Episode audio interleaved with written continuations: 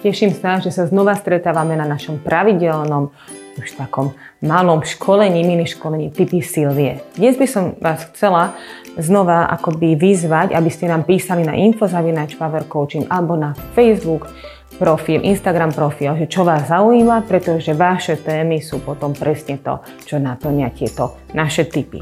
Takto sa stalo, že ste sa pýtali aj, ako zvyšovať výkon vašich detí alebo vašich partnerov.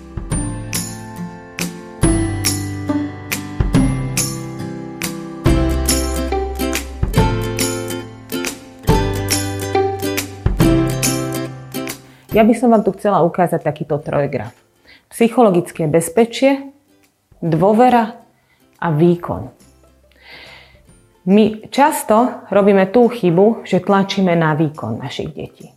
Že proste zvyšuj výkon, zvyšuj výkon. Čokoľvek, iba zvyšuj výkon a v podstate akoby dba, nedbáme o ostatné, o tom, aby tam medzi nami bola dôvera alebo aby bolo nejaké psychologické bezpečie. Čo by som potrebovala, tak trošku si ujasniť, že psychologické bezpečie je presne to, že sa doma môžeme porozprávať o čomkoľvek.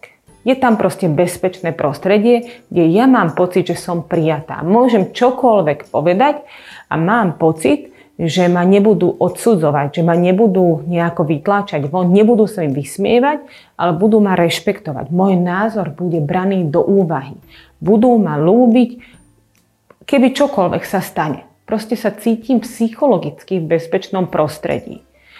Keď je psychologické bezpečné prostredie, tak je dôvera vysoká. Môžem čokoľvek povedať. Môžem povedať, čo ma trápi, môžem čo, povedať, ako sa naozaj mám. A predstavte si, ak by sme otočili tento náš graf a nezačneme tlačiť na výkon, ale v princípe tak technicky ho možno aj ignorujeme, ale tlačme na to, aby sme vytvorili psychologické bezpečie, aby sme sa nevysmievali našim rodinným príslušníkom, aby sme dbali na to, aby toto, táto nádobka bola plná. Teda, aby sa doma každý cítil dobre, prijatý. A tým pádom sa stane, že hneď bude aj dôver. Budeme si dôverovať, budeme sa rozprávať, budeme sa podporovať. Budem mať pocit, že čokoľvek môžem povedať a zázračne sa udeje to, že náš výkon klesne vysoko. Netlač na výkon, ignoruj ho.